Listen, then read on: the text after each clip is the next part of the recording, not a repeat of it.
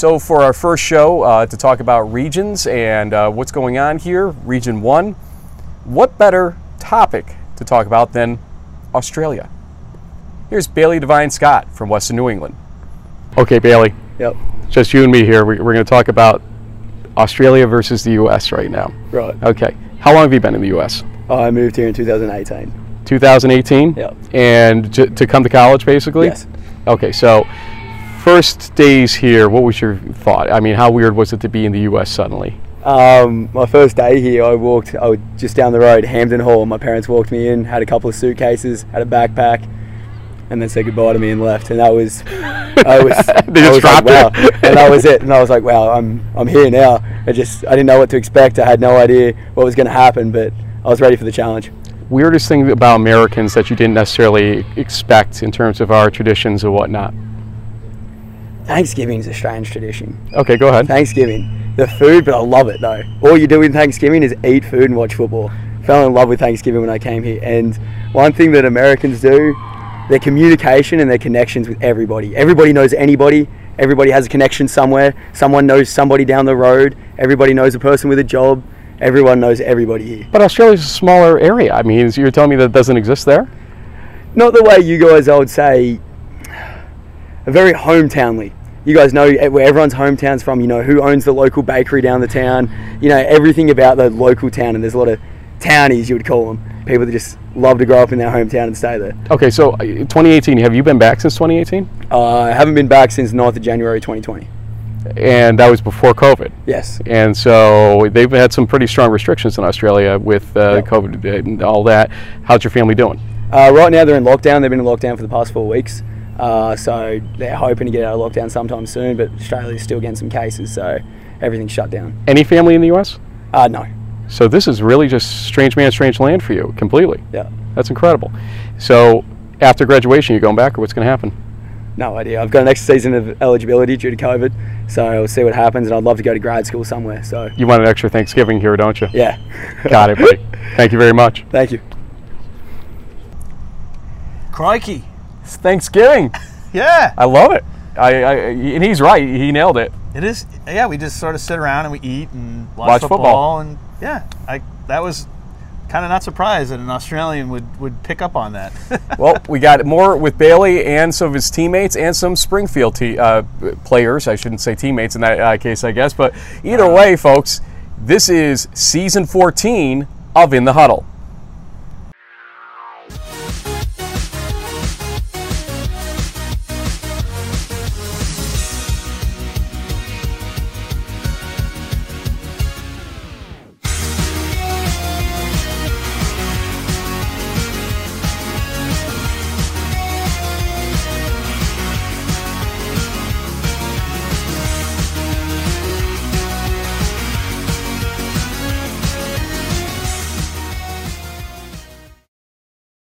Okay, JB, you know, uh, before we uh, dive in here, uh, something we should have used in our first show uh, was this region photo, essentially, of uh, what our regions I mean, look the like. PowerPoint slides that you ignored that I worked so hard on.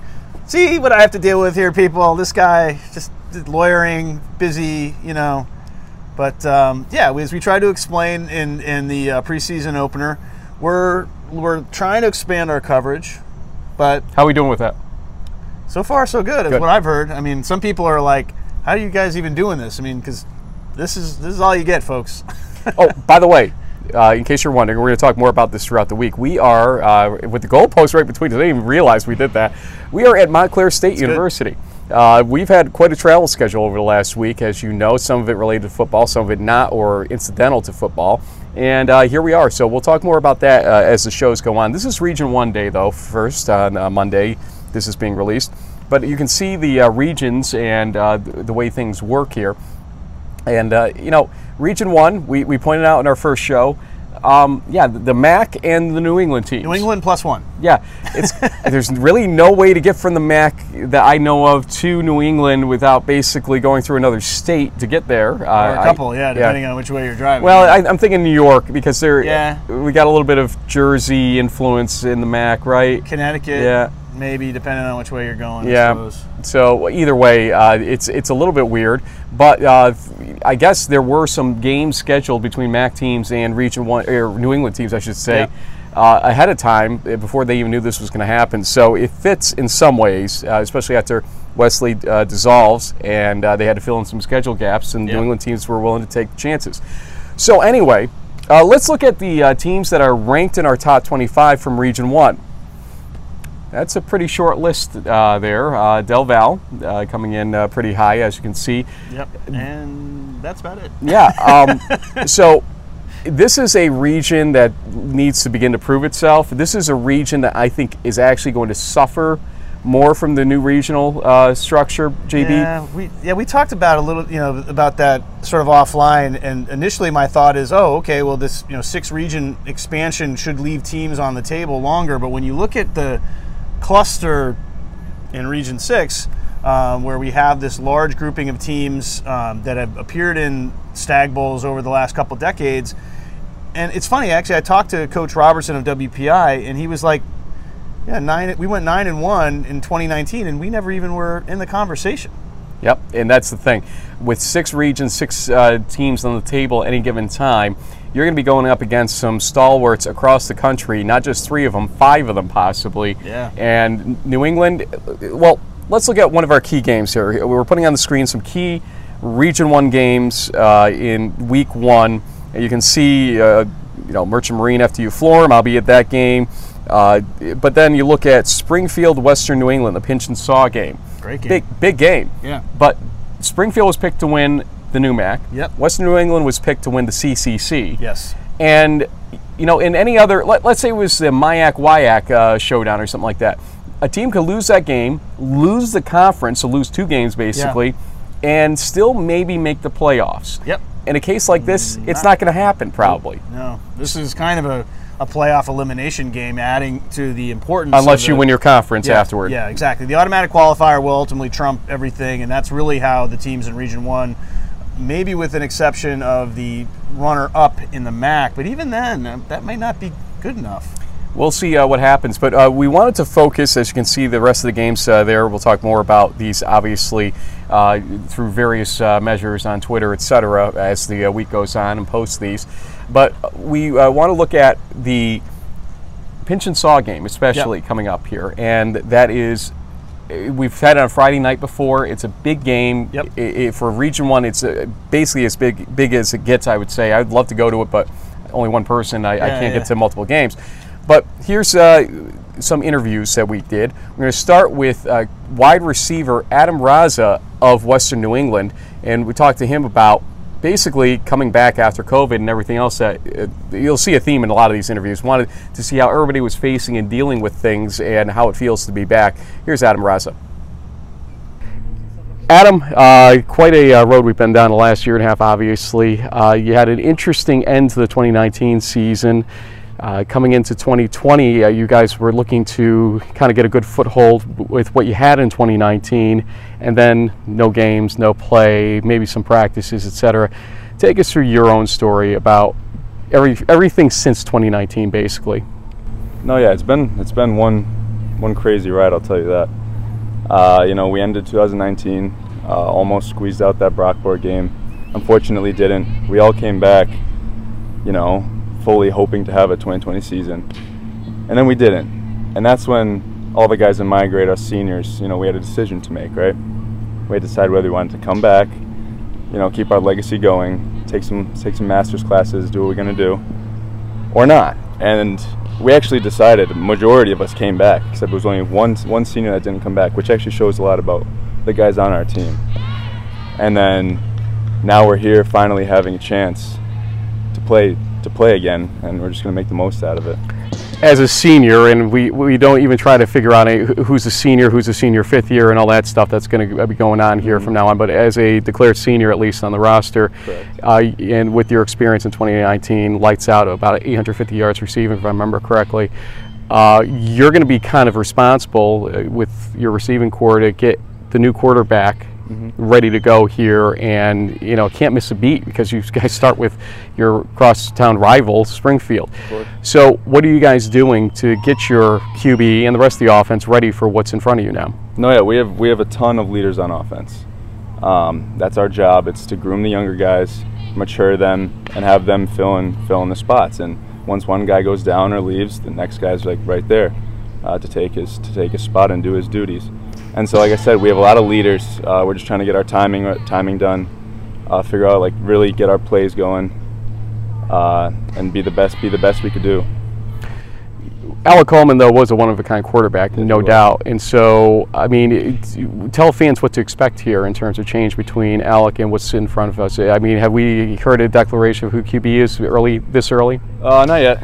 Uh, but the only thing I will say is uh, when Anthony Service was the quarterback and Alec Coleman came in, people had the same questions. Mm-hmm. Is he going to be able to fill the role? And I think we both know he did. He did more than that. yes, he did. So no matter who we have out there, they will they will do their job. I promise you that.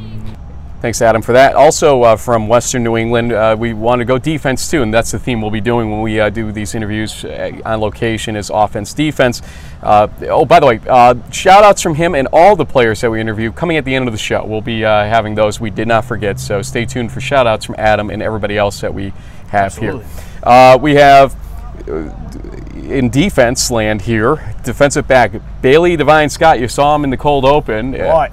Yes, sir. And Josh Salem, linebacker for Western New England, talked about kind of the same topics and what to look forward to in this Springfield game. Now, defensively, uh, as a safety, obviously, uh, you know, people haven't always respected uh, Western New England's defensive corps because you sometimes get into shootouts, etc.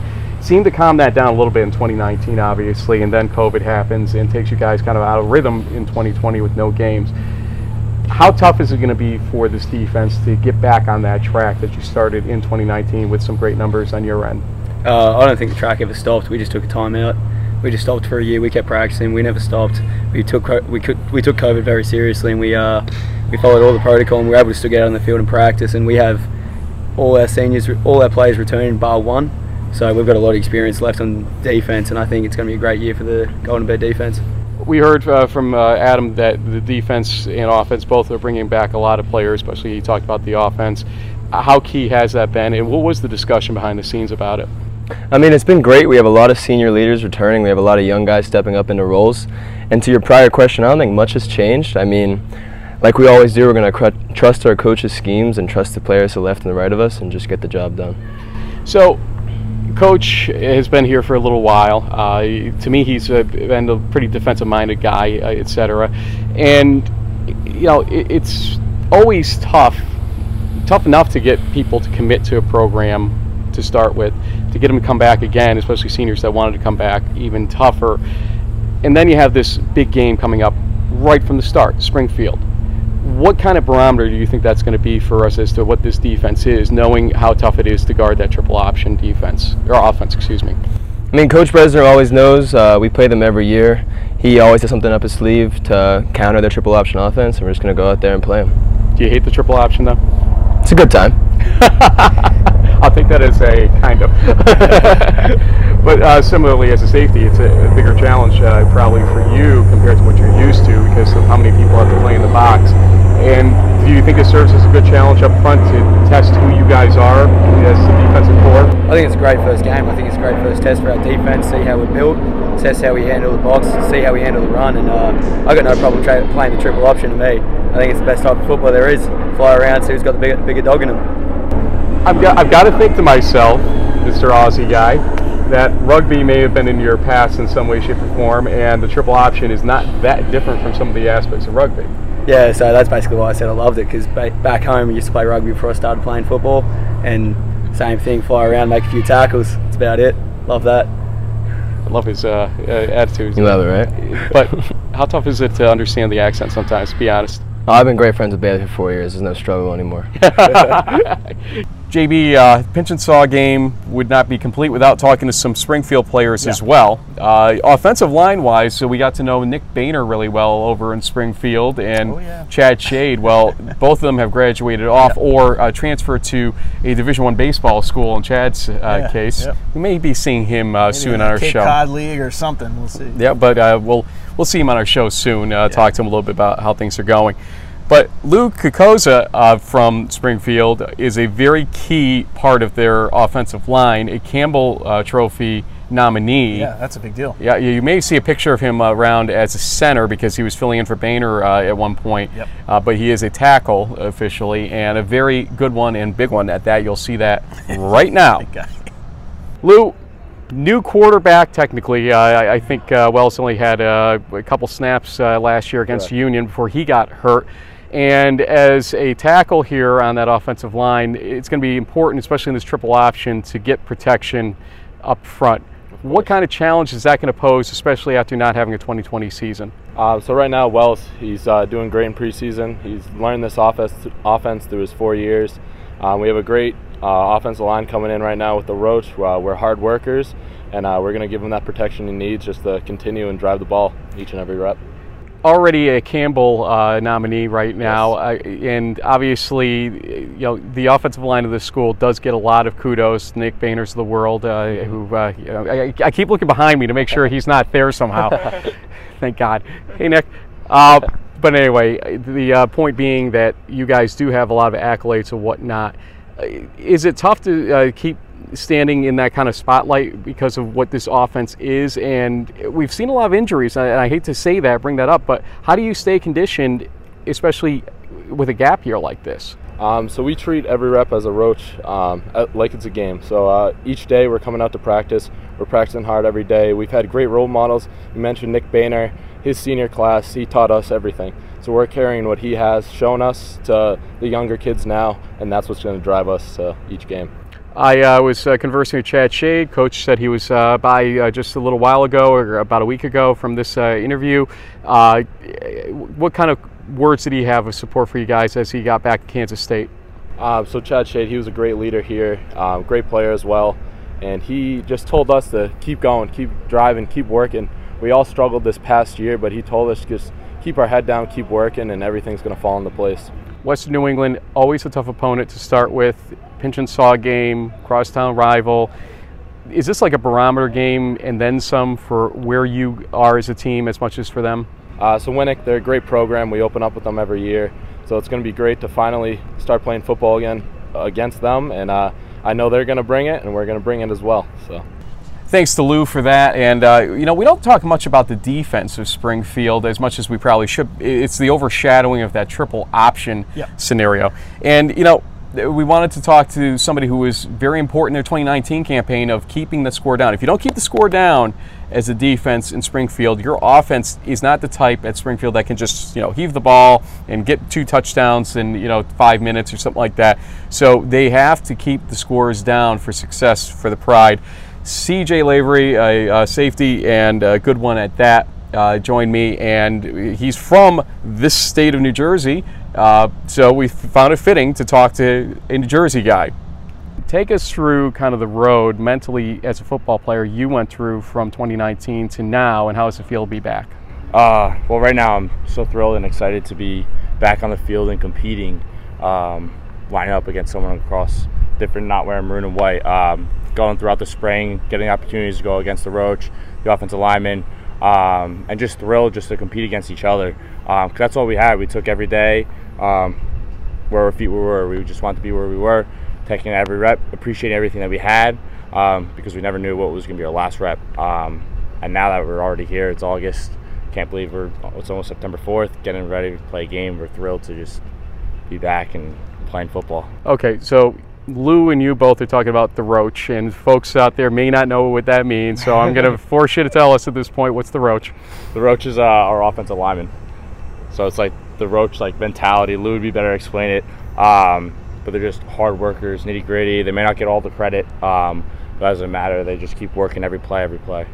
So I had a roach next to me during this uh, last Yes, interview. Is that what you're trying to tell me? Okay. Some people, some people may be impressed by that fact. We'll just keep flowing now. Uh, no, let's talk about the defense. though. uh, the offense gets a lot of attention because of the triple option uh, nature of it, but it's important for the defense to keep the score down on the other side so that uh, the limited opportunity sometimes to score, uh, you know, keep this game in a Springfield's favor. Uh, 2019 up and down season, mainly up, obviously, but now coming into 2021 with some personnel changes, what do you see here as this team's upper threshold? Um, I can't wait to see us hit the field this year with uh, new defensive coordinator Lou D. Um, and we also have the opportunity to put in new stuff, see what works, what doesn't work. Um, so it's kind of like a blessing in disguise with the extra time to get over through the spring. Also with the D3 um, rule changes, we were able to put pads on and stuff like that. So we were able to kind of see like what we do best. Um, even though that we get went against the triple option a lot, uh, we still got to run our defense. And now we're finally getting to see it out on the field, how it's going, and we're thrilled to kind of see how it all um, works out and see how great all the guys are doing. Um, and also in 2019, we had a lot of young guys. I mean, as in the secondary, we didn't have any seniors. Um, so we're all young guys, so we had that experience of playing.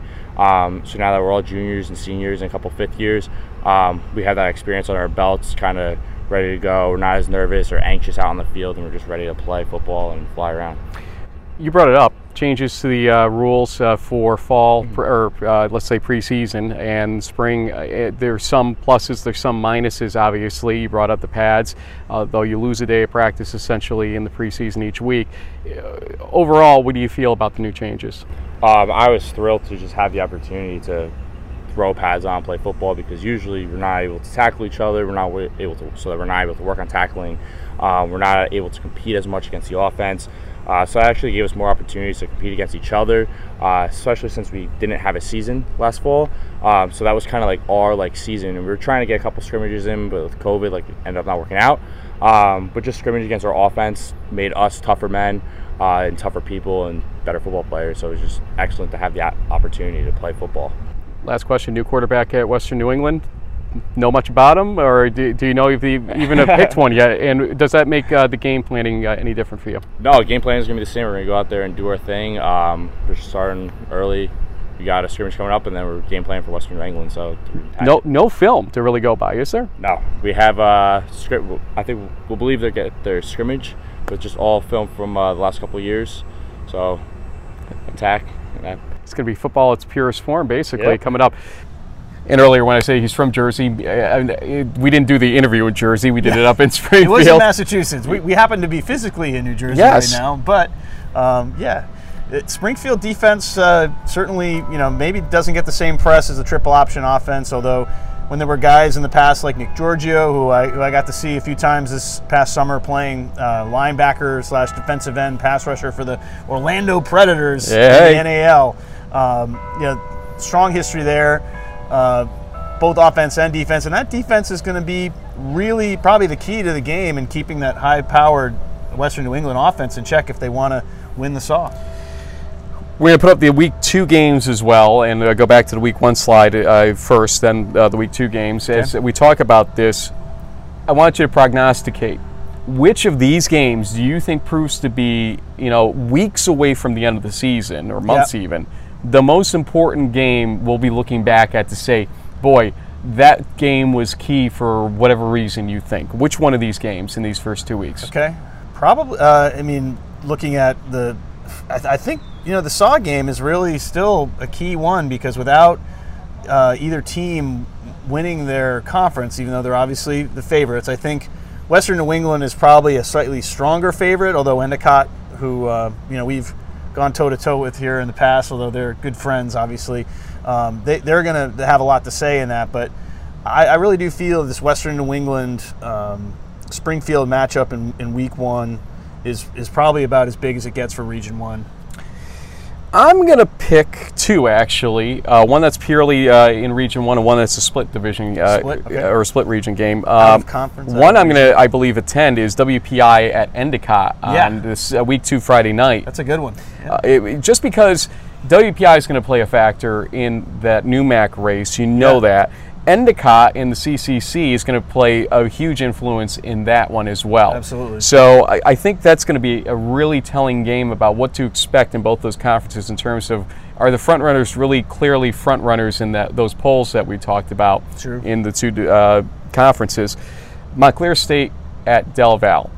Uh, Montclair State, we're here right now. We're not just Yep. saying that for that reason.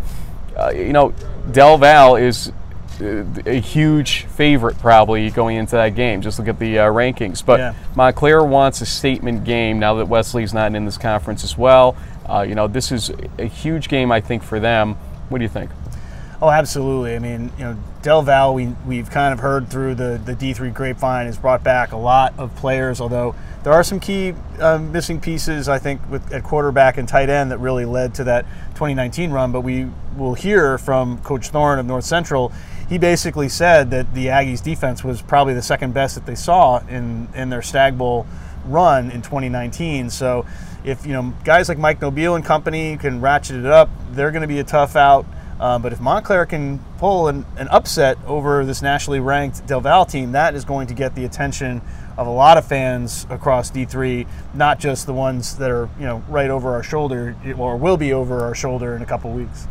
Well, that's Region 1 in a nutshell. We're just trying to get your juices flowing for each region in these mini shows. And mini, they're probably going to be end up being 35 minutes uh, for each one, 40 minutes uh, no matter what we do. But uh, just understand that we're not trying to pick winners of conferences, stuff like that. We just want to kind of get you used to who's who and what's what in these regions, and then look at some key games right off the bat in each one. So thanks for watching Region 1. Tomorrow, Region 2, which is basically New York, New Jersey when you get down to it, and some much. teams that kind of fall into that batch too, like the Salisbury's of the world and whatnot. So stay tuned. Thanks for uh, joining us here on Region 1. Okay, I'm going to give you a chance here for shout outs for any uh, friends, family, teammates, etc. that might be watching. Uh, I just want to say thank you to all the coaches, my family, friends back home, uh, everybody believing in me, uh, and the team. Uh, roll Bears. Uh, shout out to the great coaching staff, all the great teammates. Shout out my mom, shout out my dad, shout out my brother and sister, and all my friends back home. Great teammates here. Uh, just shout out my parents back home. Love you guys. Miss yous. I'd like to thank my family, uh, my friends here at Springfield, uh, Coach C, Coach Lou, uh, Tim C, my offensive line coach, and my friends back home. Just like to thank my mom, uh, my dad, my brother. Uh, thank you for always supporting me, and my friends back at home, and my uh, friends at Springfield. Jersey boy. Good luck to you, bud. Thank you, sir. Thank you.